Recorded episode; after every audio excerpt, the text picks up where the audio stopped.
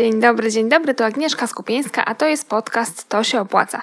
Zwykle mówię tu o pracy jako freelancer, ale dzisiejszy odcinek będzie z nieco innego punktu widzenia. Ponieważ sama nie tylko pracuję, ale i czasem zlecam coś freelancerom, opowiem dziś o tym, na co uważać, szukając wykonawcy, który pracuje w takim właśnie modelu, czyli jest zdalnym fachowcem. Zapraszam do posłuchania tego odcinka.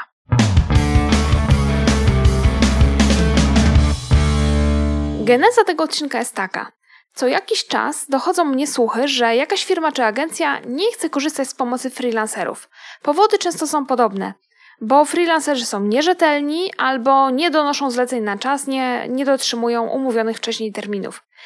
I powiem Ci, że trochę mnie to zawsze boli, że potem w świat idzie taka opinia, że freelancer to jest jakiś niepoważny student, czy nawet licealista, który sobie dorabia na boku i taka praca z profesjonalną pracą nie ma e, za wiele wspólnego.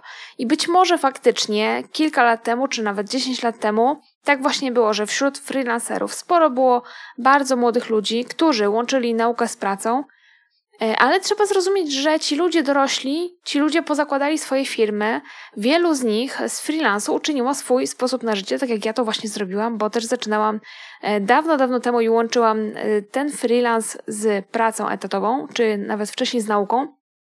Ale teraz już mam własną firmę i, i freelance jest moim po prostu sposobem na życie i sposobem na zarabianie pieniędzy na stałe.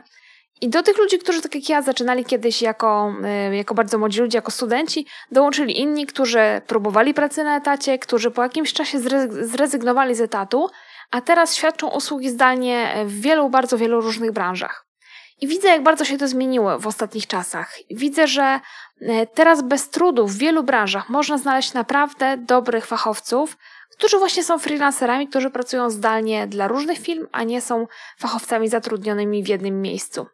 Ale też, żeby nie było, że tak sobie tylko teoretyzuję i że widzę po prostu jako freelancer, jak to wygląda, to zanim przejdę do konkretów, czyli do omówienia błędów, jakie popełniają moim zdaniem firmy zatrudniające freelancerów i też do kilku wskazówek, które y, ułatwią znalezienie rzetelnego fachowca, to muszę jeszcze zaznaczyć, że e, jeżeli ja mam coś do zlecenia i mam coś do wypuszczenia na zewnątrz, y, jakby poza moją firmę, to zdecydowanie chętniej zlecam różne rzeczy fachowcom, freelancerom, niż współpracuję z firmami.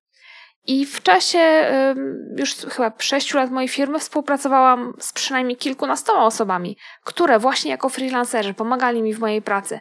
Byli to graficy, którzy projektowali dla mnie y, czy jakieś materiały do, na blogi, czy do kursów, y, czy jakieś inne tego typu rzeczy. Y, rysowniczka, która zaprojektowała magnesy, które sprzedaję w moim sklepie z akcesoriami do drinków, jest to na przykład dźwiękowiec, który składa, e, Pandarek, który składa mi odcinki podcastu i materiały do kursu. Współpracowałam z wirtualną asystentką.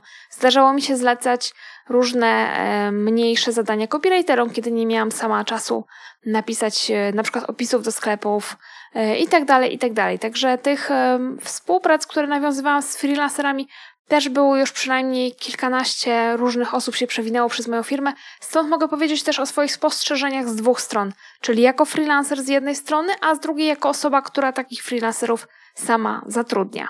Największy błąd, jaki można popełnić zatrudniając freelancera, tym zajmiemy się na początku. Jeżeli nigdy nie szukałeś żadnych e, zdalnych współpracowników, a słuchasz tego odcinka, no to musisz wiedzieć, że freelancerów można znaleźć na wiele sposobów. Tak samo zresztą jak szukalibyśmy fachowca, który na przykład naprawiłby nam pralkę. Możemy, możemy skorzystać z poleceń, możemy przejrzeć serwisy z ogłoszeniami, możemy popytać w grupach facebookowych, czy nawet dać ogłoszenie w jakiejś takiej grupie. Możemy też po prostu wpisać w wyszukiwarkę zapytanie i przeglądać strony fachowców, których e, Google dla nas znajdzie. I największy błąd, jaki można zrobić zatrudniając freelancera, to jest kierowanie się tylko ceną i wybieranie najtańszego wykonawcy. Żeby to zrozumieć, warto wiedzieć, dlaczego ceny freelancerów mogą się tak bardzo różnić. Bo czasami widzimy, że jedna osoba e, za jakieś określone zadanie da cenę 100 zł, a, druga dla 500 czy 600. Najniższe ceny dają zwykle osoby, które albo są na tyle krótko w branży, że nie wiedzą, jak wycenić zlecenie, a co za tym idzie, e, no ponieważ są krótko w branży, no to nie mają dużego doświadczenia, Albo wręcz są to osoby, które nie robiły nigdy tego typu pracy, zwyczajnie nie wiedzą, ile czasu im to zajmie. Chcą się tym zajmować, chcą nabrać doświadczenia, ale jeszcze tego nie robiły i nie wiedzą, że e, to, co chcemy im zlecić, zajmie im dużo czasu. No i zwykle takie osoby e, nie mają też swojej firmy. to są osoby, które rozliczają się na podstawie umów cywilnoprawnych albo w ogóle rozliczają się bez umów, co także może oznaczać, że w ogóle nie płacą składek, nie płacą podatków i nie płacą składek od tych y, zarobionych pieniędzy, a na pewno nie płacą też nie płacą składek ZUS w takiej wysokości, jak, jak musi to robić przedsiębiorca z własną działalnością, czyli jeżeli jesteśmy na tym dużym ZUSie, no to jest około 1200 zł miesięcznie. E, jeżeli mamy własną działalność, no to takie składki musimy co miesiąc płacić. Więc jeżeli ktoś daje e, bardzo niskie ceny, to prawdopodobnie właśnie jest osoba, która tej firmy nie ma i być może nawet jest to osoba, która pracuje na czarno i nigdzie się nie rozlicza z zarobionych pieniędzy. Jeszcze jedna rzecz, czasami takie bardzo, bardzo niskie ceny dają też freelancerzy, którzy nie znają swojej wartości, co też jest związane z tym, że nie mają dużego doświadczenia.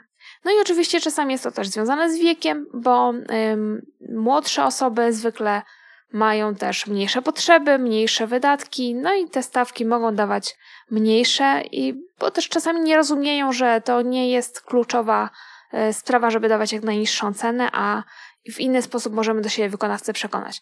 No i teraz zastanówmy się, jakie konsekwencje może być, mieć wybranie najtańszego wykonawcy.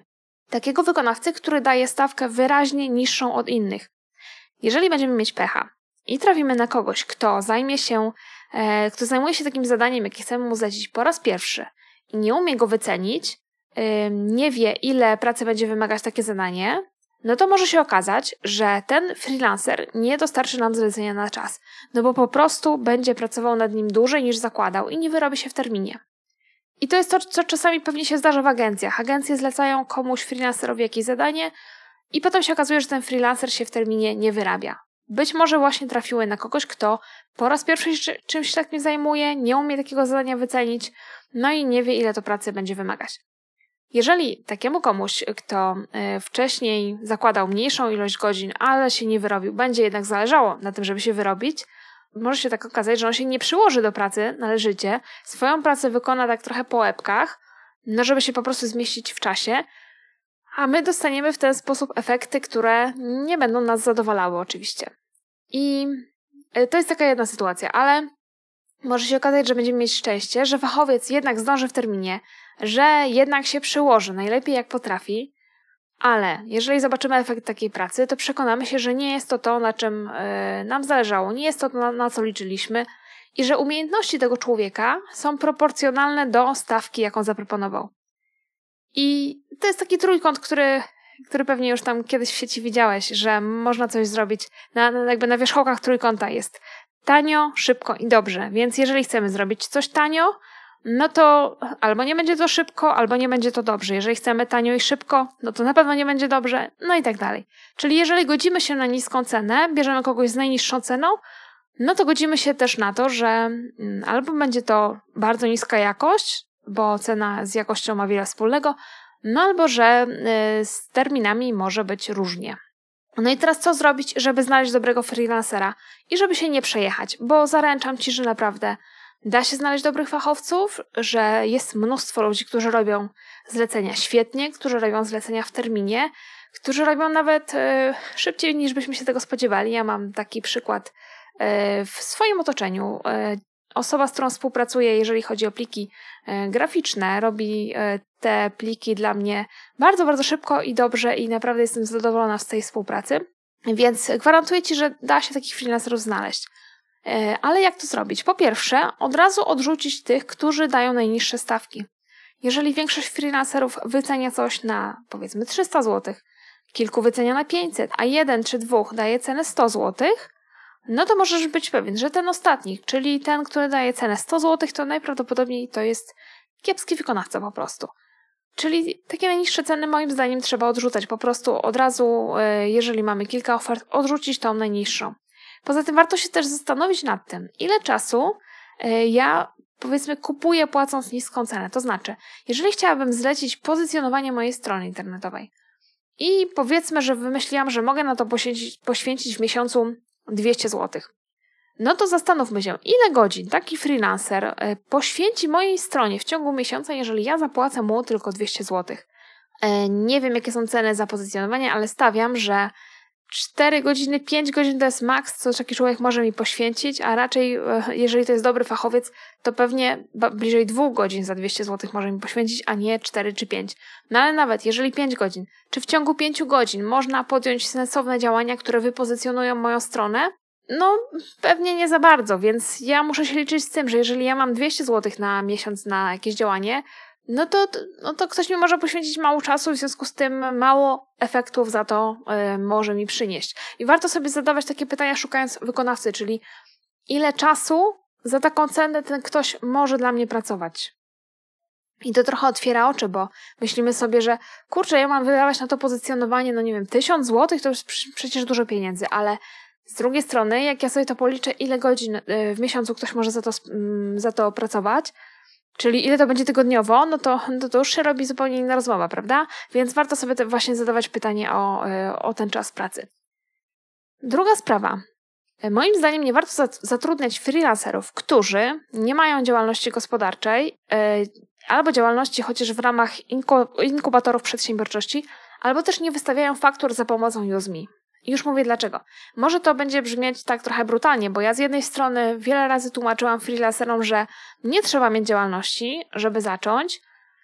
No a z drugiej strony ja też patrzę na ten problem z punktu widzenia zlecającego. Kiedy ja sama szukam wykonawcy, to wolę współpracować z kimś, kto ma działalność, nie tylko z takiego punktu widzenia, że to jest łatwiejsze od strony formalnej, od strony księgowej, bo ja nie muszę z nim podpisywać umów o dzieło, nie muszę potem wystawiać PITA i jest to trochę łatwiejsze, ale ja wolę też współpracować z osobami, które mają działalność, także dlatego, że wtedy wiem, że to nie jest e, dla tego człowieka jakiś sposób na dorobienie, nie jest e, to jakaś poboczna działalność, bez której on sobie poradzi, tylko to jest dla niego źródło utrzymania, bo jeżeli on ma już firmę, ma e, ten ZUS nad głową, musi płacić podatki, to to prawdopodobnie jest dla niego główne źródło utrzymania i to jest dla niego coś ważnego. I jest większa szansa, że ktoś, dla kogo freelance jest źródłem utrzymania, podejdzie poważnie do terminów, podejdzie poważnie do zleceń, dlatego że takiemu komuś zależy na udanej współpracy i zależy na dobrej opinii klienta, bo on z tego po prostu żyje. To jest jego firma, to jest jego główne źródło utrzymania i on z tego żyje. I ja zawsze wolę wybierać jednak tych yy, wykonawców, którzy mają działalność gospodarczą. No i trzecia uwaga. Yy, zawsze staraj się też sprawdzić wcześniejsze projekty freelancera, którego zamierzasz zatrudnić. Sprawdź, z kim pracował, sprawdź, jakie ma opinie. Nie zawsze można umieścić w portfolio przykłady swoich prac, na przykład e, wirtualna asystentka nie będzie mogła tego zrobić, ale zawsze można umieszczać na swojej stronie referencje od klientów. Na polskim rynku jest już w tej chwili tylu specjalistów z różnych branż, że naprawdę nie trudno jest znaleźć kilku czy kilkunastu takich, którzy mają swoje strony, a na tych stronach mają przykłady prac, mają dobrze opisaną ofertę, mają e, też referencje od poprzednich klientów. Także jeżeli szukasz kogoś, kto cię nie zawiedzie, to raczej sprawdzaj też właśnie, co on robił, dla kogo on pracował i czy mm, wcześniejsi klienci wystawili mu opinie i jakie te opinie są. Oczywiście, e, nawet jeżeli podążysz za moimi wskazówkami i poszukasz osoby, która nie ma najniższych cen, e, która ma działalność i która ma referencje na stronie, są to dobre referencje, no to także możesz, e, możesz trafić na kogoś, kto nie jest rzetelny, kto nie trzyma się terminów, kto ma niezbyt wielkie umiejętności, E, no a więc jest szansa, że i tak będziesz niezadowolony z efektów współpracy, ale przecież dokładnie tak samo jest w przypadku poszukiwania pracownika etatowego. Ktoś może robić dobre wrażenie, może mieć dobre opinie z poprzedniego miejsca pracy, a podczas pracy u nas na przykład się nie sprawdzi.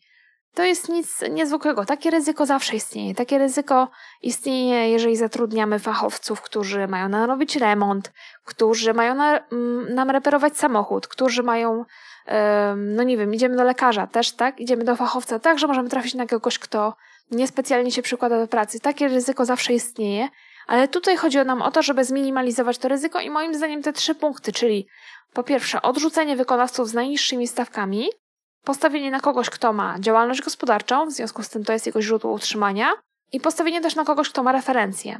I te trzy elementy zwiększają szanse, że zatrudnimy dobrego fachowca, który będzie e, nam pomagał w pracy, który będzie pomagał nam w naszym biznesie, a nie przeszkadzał i który, który po prostu sprawi, że będziemy zadowoleni e, z tej współpracy. I jeszcze na zakończenie jedna uwaga. Przygotowując się do tego odcinka, zapytałam o zdanie mojego męża Tomka, który czasami w ramach naszej działalności zleca różne prace freelancerom, E, czasami zleca też pracę freelancerom w imieniu swoich klientów. I Tomek zwrócił mi uwagę na jeszcze jedną rzecz. Warto patrzeć też na czas, w jakim freelancer odpisuje na, na przykład na prośbę o wycenę. Bo jeżeli ktoś na maila z pytaniem o wycenę odpowiada na przykład po tygodniu, a na kolejnego maila znowu po kilku kolejnych dniach, to jest spora szansa, że komunikacja z takim człowiekiem będzie trudna. I znowu, może się okazać, że trafiliśmy na kogoś, kto tylko do, dodatkowo przyjmuje zlecenia i dla kogo y, ta działalność nie jest jego głównym zajęciem. I ja miałam też, faktycznie przypominam sobie, miałam takie przypadki, kiedy podjęłam współpracę z kimś, kto odpowiadał na wycenę dość długo i potem na efekty też musiałam czekać dość długo i nie byłam do końca z tego zadowolona. Jeżeli tobie nie przeszkadza taki tryb współpracy, że wykonawca odpisuje na maile dość, w dość długim czasie, no to w porządku, to, mm, to jest ok, to nie ma żadnego problemu, ale czas reakcji też może być jednym z kryteriów wyboru dobrego freelancera, jeżeli masz kilku różnych kandydatów na, y, do jakiegoś tam zlecenia i po prostu nie wiesz na kogo się zdecydować, to czas reakcji y, na maile też może być tutaj y, jednym właśnie z kryteriów wyboru. I to tyle, jeżeli chodzi o poszukiwanie freelancerów. Mam nadzieję, że ten odcinek, gorąco bym tego chciała, żeby ten odcinek trochę odczarował współpracę z freelancerami, bo wiem, że to jest trudny temat. Wiem, że można się do tego zrazić, jeżeli się trafi na nieodpowiednich wykonawców na samym początku, ale wiem też, że w branży jest naprawdę mnóstwo, mnóstwo fachowców i jest nas coraz więcej, coraz więcej ludzi, którzy potrafią naprawdę dużo, którzy naprawdę dużo się uczą, którzy uczą się czasami więcej niż pracownicy etatowi, bo rozumieją, że jeżeli się nie uczysz, to w branży jesteś coraz dalej i po prostu jeżeli nie zwiększasz swojej umiejętności, to tracisz na wartości i coraz mniej możesz zarobić, coraz mniej, coraz trudniej ci się utrzymać na rynku, więc widzę, że Freelancerzy po prostu dbają o swój rozwój, inwestują w siebie, inwestują w swoją wiedzę, czytają książki, yy, chodzą na kursy itd., tak itd., tak więc yy, wiem, widzę, że jest coraz więcej naprawdę świetnych fachowców i myślę, że nie ma się czego bać, jeżeli chodzi o współpracę z nimi, że freelancer może równie dobrze, świetnie się czymś zająć, jak duża, kilkuosobowa, czy, czy nawet kilkunastoosobowa firma. Także e, mam nadzieję, że e, te kryteria wyboru, o których ja tutaj opowiedziałam, trochę odczarują mm, zatrudnienie freelancerów i pomogą znaleźć tych właściwych, gorąco w to wierzę. I bardzo dziękuję za wysłuchanie tego odcinka. Na stronie tosiaopłaca.pl ukośnik podcast oczywiście znajdzie się tekstowa wersja odcinka, a ja zachęcam do oceniania podcastu gwiazdkami, zostawienia komentarzy. Gdziekolwiek tego podcastu słuchasz, na pewno jest możliwość yy, oceny i dodania do subskrybowanych. Dziękuję za uwagę i do usłyszenia następnym razem.